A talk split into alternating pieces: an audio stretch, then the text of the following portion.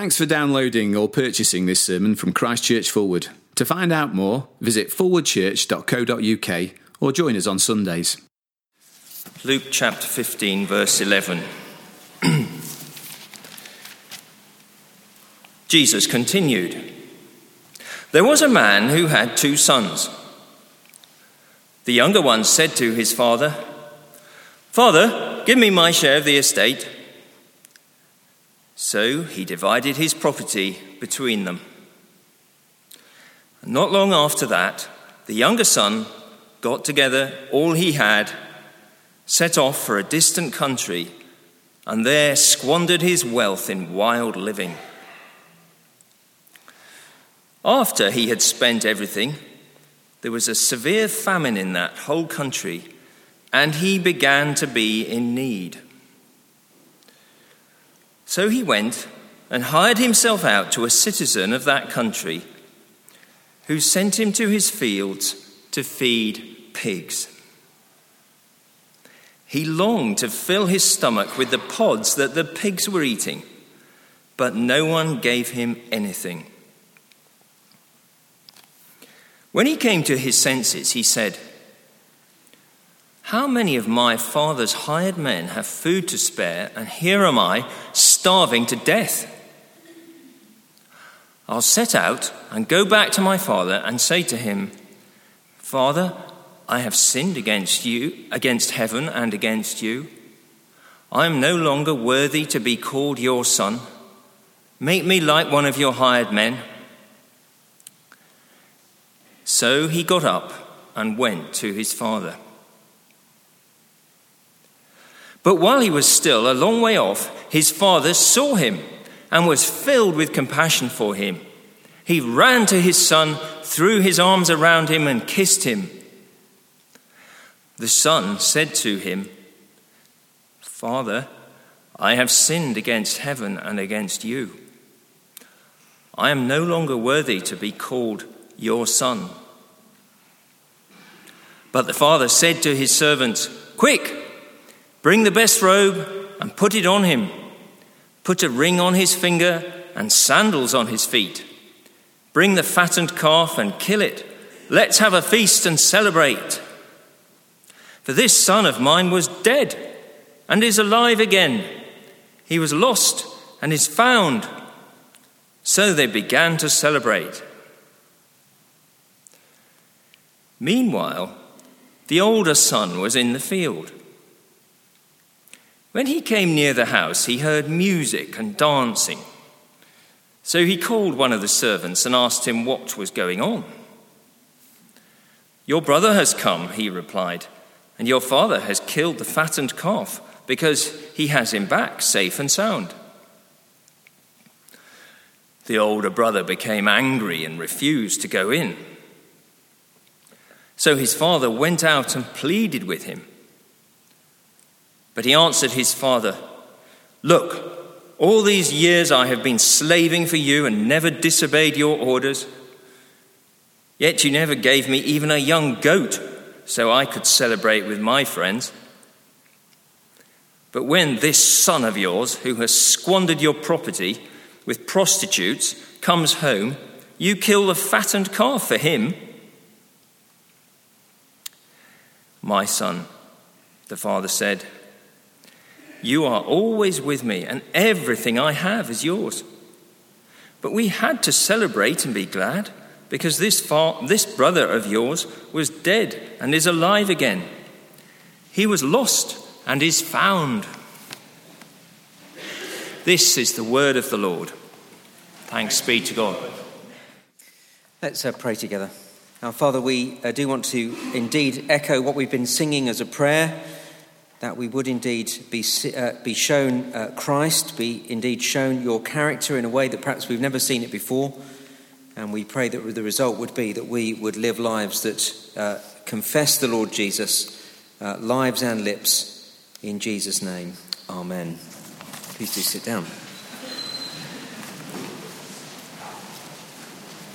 Well, let me encourage you to turn back uh, in your Bibles to the reading that um, Mark read for us. Mark, uh, Luke chapter 15, page 1048 is the page number as we continue to look through these uh, purple passages in Luke's Gospel.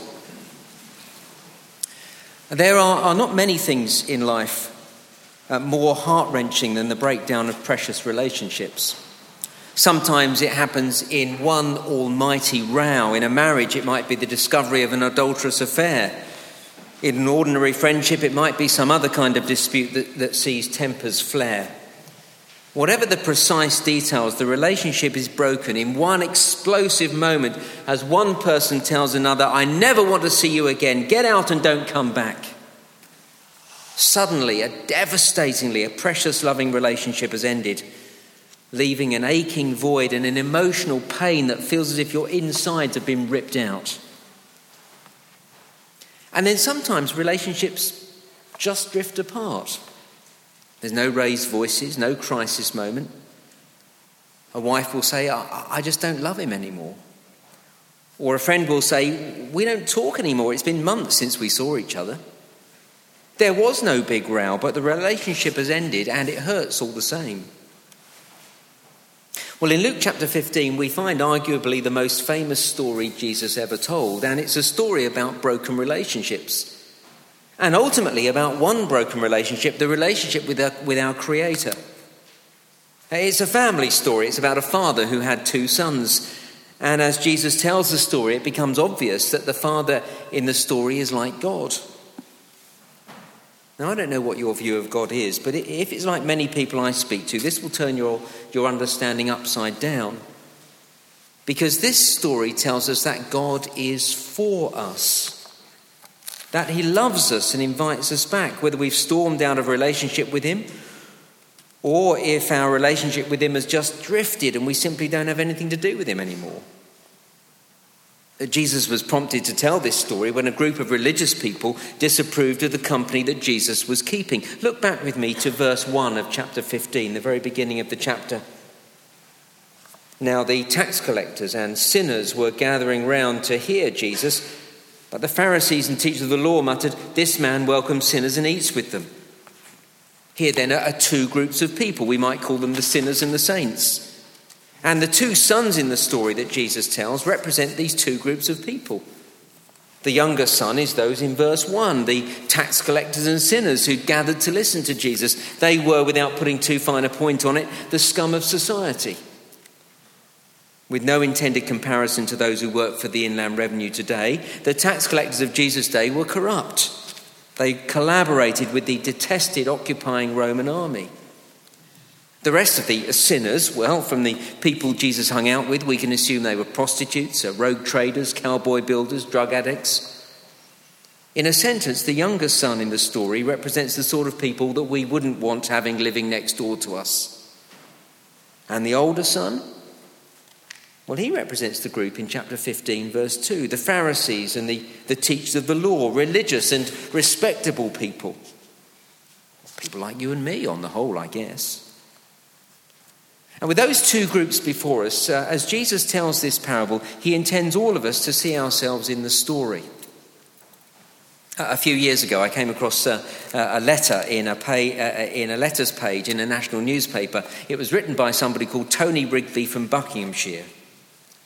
Sir, you report that Barclays Bank is being forced to review its onerous identification requirements. This brings back a happy memory from my days with Barclays when, as a cashier, I had to ask an elderly customer if she could identify herself.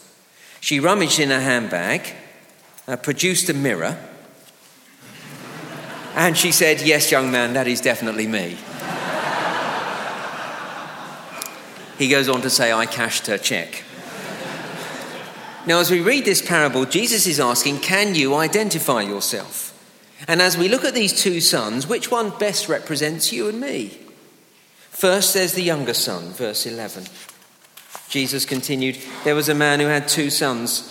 Uh, the younger one said to his father, Father, give me my share of the estate. So he divided his property between them. Not long after that, the younger son got together all he had, set off for a distant country, and there squandered his wealth in wild living. The younger son wants to cut loose. Dad, he says, You know that life insurance policy? I'd like my share now. And his dad explained, Well, son, I'd like to give it to you now, but those things only mature when I'm dead. Yes, Dad, you've got the point. Dad, I'd like it now because, Dad, I wish you were dead. That's what he's saying here.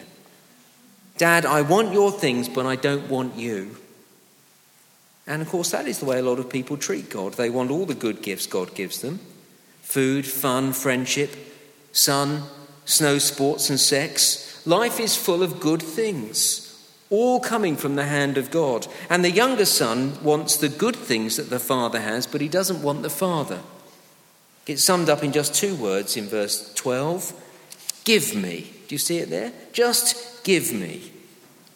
If we're looking to identify ourselves in the story, that was me as a 19 year old.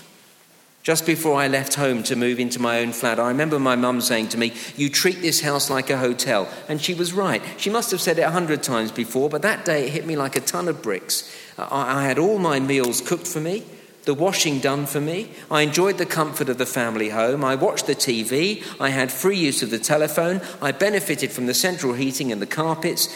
But because I had an active social life, I flew in and flew out of the home, barely spending any time with my mum and dad enjoying all the things they gave me, but not spending any time with them. And that's just not right. It's not right to treat other people like that, and it's not right to treat God like that either. But that's what the youngest son in the parable is doing. Give me, verse 12. That's his motto for life, and that's how he treated his father. Give me so that I can go and do my own thing. And so, in one devastating conversation, the relationship was ended. He's like so many who say to God, I don't need you. I'll run my life my own way. Get off my case. And he would have felt so great that day. Can you see him in your mind's eye walking down the drive? His share of the insurance policy now, a great wad of money in his back pocket. He's cutting loose and he's going to live it up a little. No, no, he's going to live it up a lot. He's off for wild living, as it says at the end of verse 13. No more having to be in by midnight. No more stupid rules and restrictions. He's off to have a ball. And so as he walks down the driveway, he's free. As I've spoken to people over the years, that's exactly what they want that sense of freedom, of not wanting anything to do with a God who, who restricts them. As one guy put it, God's always telling me what I can't do. Thou shalt not do this, that, or the other. It's the feeling that God's out to ruin life, take all the fun out of life, cramp my style. That's never been a problem for me. I've never had any style, but, but you know the feeling. Anyway, that's the younger son, and now he's cut loose. He's got his freedom. And end of verse 13, he's going to make the very most of it in world living. He's getting what every young man dreams about sex, drugs, and rock and roll, the party life, and it was good. The Bible never, never denies that wild living is fun, or can be for a time. That's how it was for this young man. It was fun until the money dried up. And then, having squandered his wealth and the recession hitting, he was alone and in need, we read, verse 14. After he'd spent everything, there was a, a, severe famine in that whole country, and he began to be in need. So he went and hired himself out to a citizen of that country who sent him to, to, his, feed, to his fields to feed pigs. Now, feeding pigs is a pretty mucky business in the best of times. But while we might argue that it is a job and he could have done worse, be sure the first hearers of this story wouldn't have thought like that. They would have been disgusted. They were Jewish. Remember, the Jews don't eat pork, won't even have anything to do with pigs. So to hire yourself to do that work was to live in a pigsty in every meaning of the word. And this week I've been trying to think what would, what would have the same shock value for us today? I don't know, is it, is it the person who'd be willing to work for a paedophile running a child pornography website? Is that it? That's the depth that the younger son has reached. His situation is utterly degrading and disgusting. And on top of it all, he's hungry and lonely. Verse 16, he was so hungry he wanted to eat the pig food. And you see that at the end of verse 16, but no one gave him anything. He doesn't have a friend in the world. He's utterly alone. He's discovered the cruel truth that people are takers, not givers. Once the money was gone, the friends were gone too. I think of the summer of 1990. I worked in New York City in the Big Apple for a summer. I was working with the homeless. Uh, most were drug addicts. I met one guy. He, he was known as Big James. Well, you see, his name was James and he was very big, so they called him Big James. He'd been a session musician had played on a whole host of hit albums. And he was very wealthy, lived the high life, hobnobbing with anyone who was anyone. People wanted to hang around with Big James, he was cool. And then the drugs got a hold. And to cut a long story short, he lost everything. His Manhattan apartment went. He was uh, so often stoned out of his mind, he couldn't do his job anymore. He just didn't turn up for things. So the money ran out, but his habit needed feeding. And as he told me as his, how his life had unraveled, he said to me, And Paul, all the friends I thought I had were now nowhere to be seen. Once the money went, the friends went with it. That's what the younger son discovered. He was hungry, lonely, and working in a pigsty. But verse 17, do you see it there? It brought him to his senses. He came to his senses. Sometimes it takes living the wild life to discover that it doesn't deliver. Sometimes it takes being at rock bottom to discover that the life independent of God isn't all it's cracked up to be. Certainly, being destitute is a pretty loud wake up call. So he came to his senses. He saw the mess he'd made of life, and most importantly of all, he came to his senses about his father. And here's the thing he began to see what he'd left behind. Verse 17, when he came to his senses, he said, How many of my father's hired men have food to spare? And here I am starving to death. I'm starving to death. His lifestyle was killing him, literally, and he thought of home. Home where he was loved and accepted, home where even his father's employees were better off than him. And so he did something that is so very difficult to do. He swallowed his pride. He says, I'm going to go back to my father and I'm going to say I'm sorry. That's verse 18. Father, I've sinned against heaven and against you. I'm no longer worthy to be called your son. Make me like one of your hired men. There's just two words, but we find them so hard to say. I'm sorry.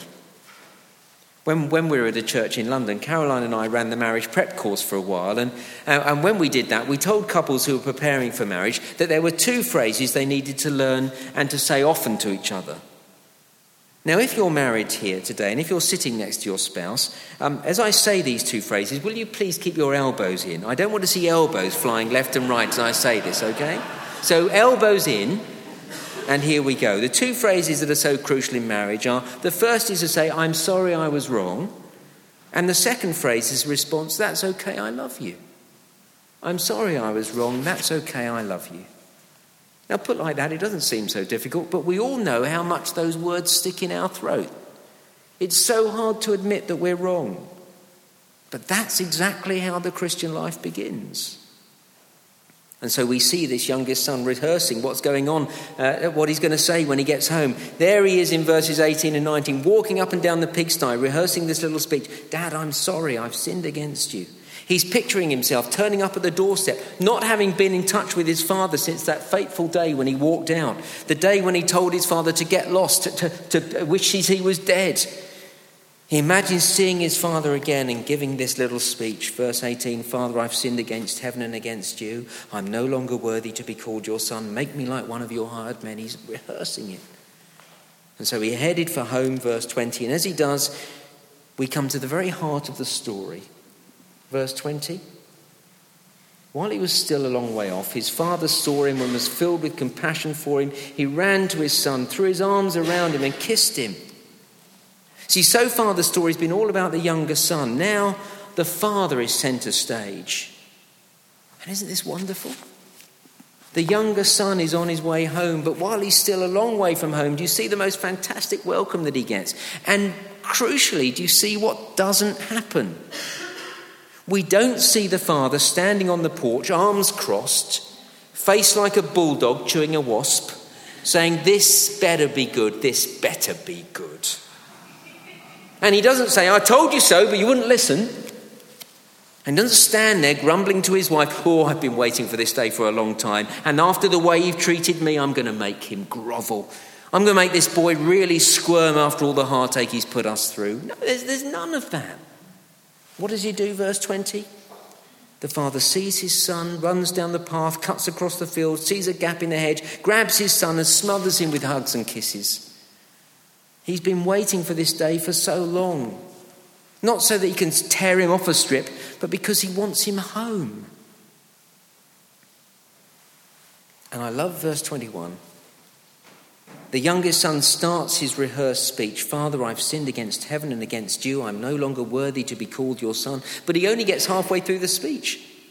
The full speech is in verses 18 and 19, but the son doesn't get to finish it. The son says, I'm sorry, I was wrong. And before he can finish his words, the father says, That's okay, I love you. Verse 22 the father turned to his servants and says, Bring the robe, a sign of honor. Put a ring on his finger, a sign of authority. Put sandals on his feet, a sign of being back in the family. So the son instantly has been completely accepted.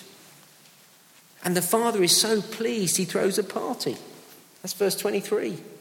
Bring the fattened calf and kill it. Let's have a feast and celebrate. For this son of mine was dead and is alive again. He was lost and is found. And so they began to celebrate.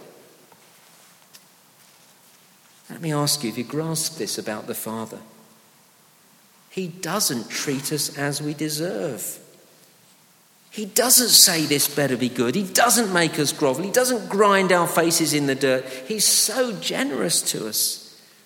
He rejoices to have us back, whatever we've done. This is outrageous kindness. And for anyone who knows they've stormed out and turned their back on God, it's the most wonderful thing to hear.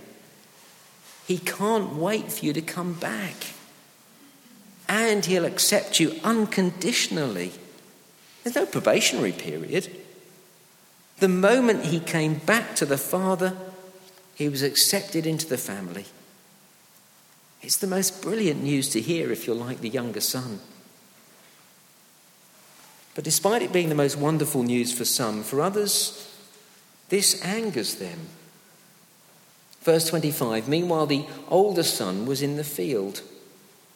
When he came near the house, he heard music and dancing. So he called one of his servants and asked them what was going on. Your brother has come, he replied, and, and your father has killed the fattened calf because he has him back safe and sound. The older brother became angry and refused to go in. So his father went out and pleaded with him. But he answered his father, Look, all these years I've been slaving for you and never disobeyed your orders. Yet you never gave me even a young goat so I could celebrate with my friends. But when this son of yours who squandered your property with prostitutes comes home, you kill the fattened calf for him. The older son is livid. How can the father treat the younger son like that? How can the father welcome him back? And when I tell people the Christian gospel, I meet many people like the older brother. Many people who hate it that the younger son, those who've gone far away, can be welcomed back and accepted. Remember, the older brother represents the people in verse 2, religious and respectable people. And they hate it that God will forgive and accept people like the younger son. They think it's not fair. Look again at the, word, the words of the older son in verse 29. Look, all these years I've been slaving for you and never disobeyed your orders, yet you never even gave me a young goat so I could celebrate with my friends. I'm a good person. I've never done anybody any wrong. I've never been in trouble with the police. I've always worked hard, always paid my taxes. I'm a good citizen. And what have you ever given me, God? But, verse 30, when this son of yours has squandered your property with prostitute and he comes home, you kill the fattened calf for him. Did you see the great surprise in the story? The older son is a fine, upstanding moralist. He's joined the family firm. He's hardworking. He's slaved away from the com- for the company. He's always around his father. And remember, in the story, the father represents God, so he's the sort you'd expect to find at church, never misses on a Sunday.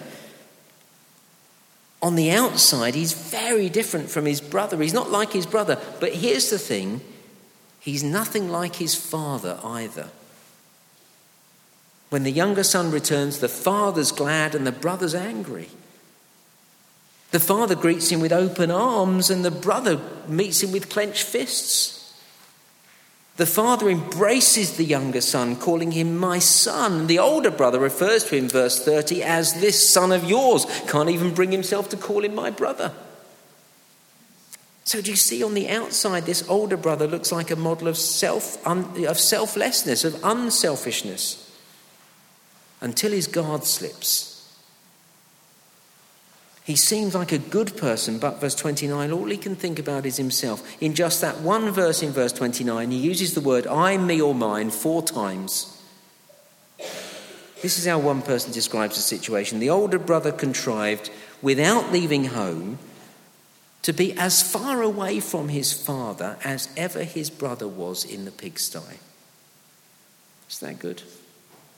I'll read that again. The older brother contrived, without leaving home, to be as far away from his father as ever his brother was in the pigsty. And that's the point. He's around his father all the time, but he has no love for him.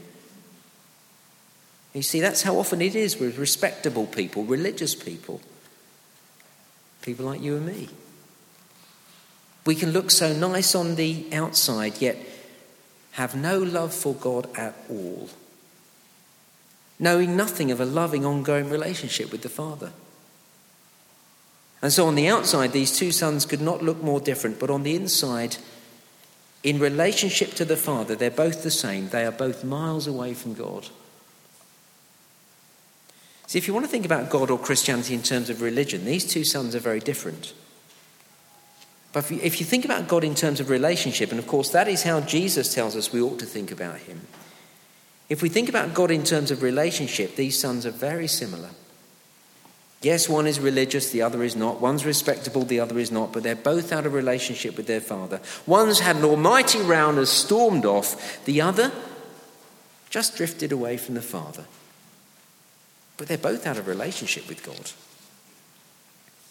But just as the younger son is welcomed back, did you notice verse 28? The older brother became angry and refused to go in, so his father went out and pleaded with him. Once again, we see what a wonderful God we have. God pleads with us to come in to be part of the family. That's how much He, he wants you, how much He loves you. So, what about you and me? See, as Jesus uh, tells this story, he asks, Can you identify yourself? I expect you know if you're like the younger son, you, have openly lived a life of rebellion against God. If that's you, thank you very much for coming this morning. And please hear that this God is ready to welcome you back. And for the rest, can we see ourselves in the older brother? Well, you describe yourself as a decent person. Uh, even if you're not especially religious, you'd say that you believe that God exists and that you think the world would be a better place if everyone lived a decent life. But for all that, when it comes to God, well, may I put it this way your relationship with God is more like a frigid marriage than a love story. If that's you, then know that your Heavenly Father is pleading with you to come into the family. Will you do that this morning? Well, my time has gone, so finally let me point out this is a a wonderful story, but I wonder if you notice it has no ending. We don't know if the older son ever went into the party. We don't know what happened to the younger son. It's tantalizing. Was this a flash in the pan or did he stay with it? And the reason Jesus doesn't end the story is because we're meant to, you and I.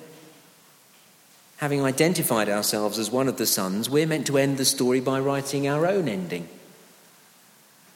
And get, i guess there'll be some here this morning saying, I can't end the story. I don't have enough information. I need to know more about Christianity. Yes, I like what I'm hearing, but I, uh, I, I don't know whether it's true. Well, let me say to you, I'm going to be standing on the door and I've got some booklets like this. And if that's you, yeah, just take one from me so you can find out some more. Some of you need more time to think about this. But there'll be some here who know it's time to come home. As I've been speaking this morning, it's been as if your Heavenly Father has been speaking directly to you. Let me ask you, why don't you come home this morning? Uh, for you too, take a booklet from me and find out in this booklet how you can come home. Well, let's pray together.